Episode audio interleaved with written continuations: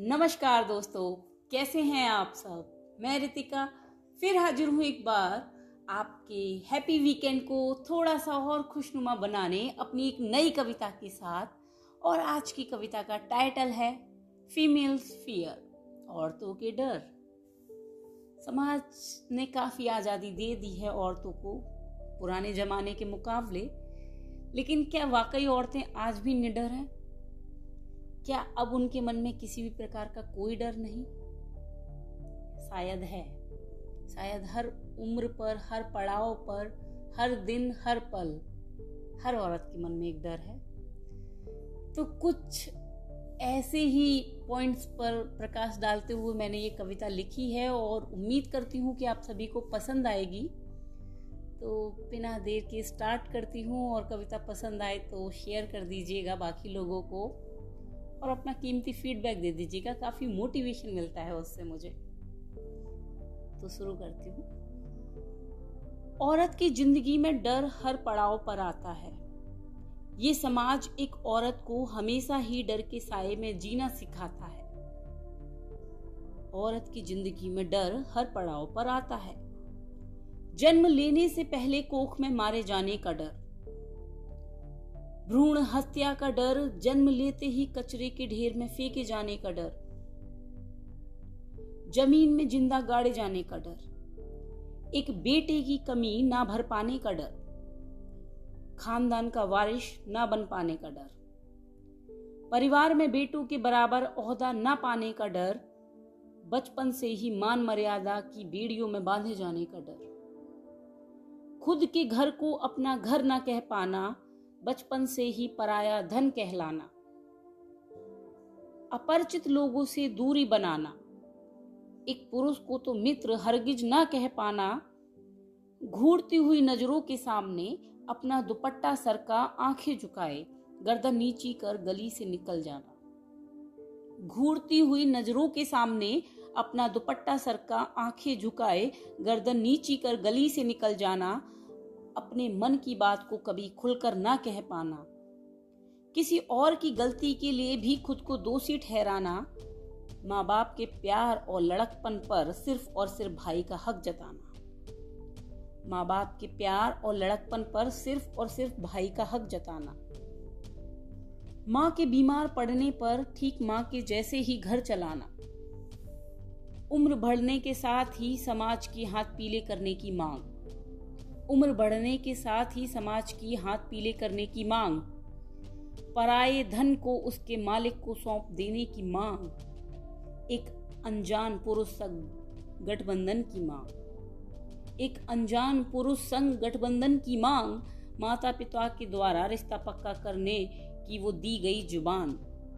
अपना पहला प्यार इज़्ज़त की खातिर करना पड़ता है कुर्बान। माता पिता के द्वारा रिश्ता पक्का करने की वो दी गई ज़ुबान। उम्र बढ़ने के साथ ही समाज की हाथ पीले करने की वो मांग। सात फेरों के साथ ही पराए हो जाने का डर। अपने घर का मायका बन जाने का डर, ससुराल में सबकी उम्मीदों पर खरा ना उतर पाने का डर। पति का मनचाहा जीवन साथी ना बन पाने का डर। अपना सरनेम बदल, अपनी पहचान बदल जाने का डर। पति का घर, पति का घर।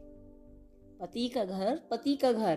पराए धन का टाइटल त्याग, किसी की बहू और पत्नी कहलाने का डर। माँ ने कुछ नहीं सिखाया क्या? ये तानों की बौछार पड़ने का डर। माँ ने कुछ नहीं सिखाया क्या? ये तानों की बौछार पड़ने का डर, दहेज के भूखे लालची लोगों की भूख न मिटा पाने का डर। कोख सूनी हो जाने का डर। कोख सूनी रह जाने का डर, पति की मार खाने का डर एक बेटी को जन्म देने का डर, अपने अंदर बसे डर को फिर से एक बार देखने का डर। एक घर है जो मेरा मायका है। एक घर है जो मेरा मायका है। एक घर है जो मेरा ससुराल है। जो भी है, जैसे भी है, यही मेरे हालात है। पराई अमानत से किसी के घर की इज़्ज़त बनने का सफ़र। पराई अमानत से किसी के घर की इज़्ज़त बनने का सफ़र एक बेटी से बहू बनने का सफ़र। भुला देता है मुझे, मैं भी एक इंसान हूँ। भुला देता है मुझे कि मैं भी एक इंसान हूँ। औरत हूँ पर कमज़ोर नहीं। औरत हूँ पर कमज़ोर नहीं। बचपन से बुढ़ापे तक बार बार हर मोड़ पर टूट कर बिखरती हूँ मैं। बचपन से बुढ़ापे तक बार बार हर मोड़ पर टूट कर बिखरती हूँ मैं। खुद को खुद से ही समेट कर हर रोज एक नई जंग लड़ती हूँ मैं। खुद को खुद से ही समेट कर हर रोज एक नई जंग लड़ती हूँ मैं, कट जाते हैं पंख मेरे, फिर भी उड़ान भरने का हौसला बाकी है। माना कि घोंसला नहीं मेरा खुद का कोई, माना कि घोंसला नहीं मेरा खुद का कोई, आसमान में खुलकर एक उड़ान ही मेरे लिए तो काफ़ी है, कट जाते हैं पंख मेरे, फिर भी उड़ान भरने का हौसला बाकी है। आसमान में खुलकर एक उड़ान ही मेरे लिए तो काफ़ी है खुलकर उड़ान भरने का ये जज्बा मेरे डर पर हावी है। आसमान में खुलकर एक उड़ान ही मेरे लिए तो काफ़ी है। धन्यवाद, ये थी आपकी कविता। उम्मीद करती हूँ कि ये कविता आपको पसंद आएगी। सॉरी, कविता पब्लिश करने में मैं थोड़ा सा लेट हो गई।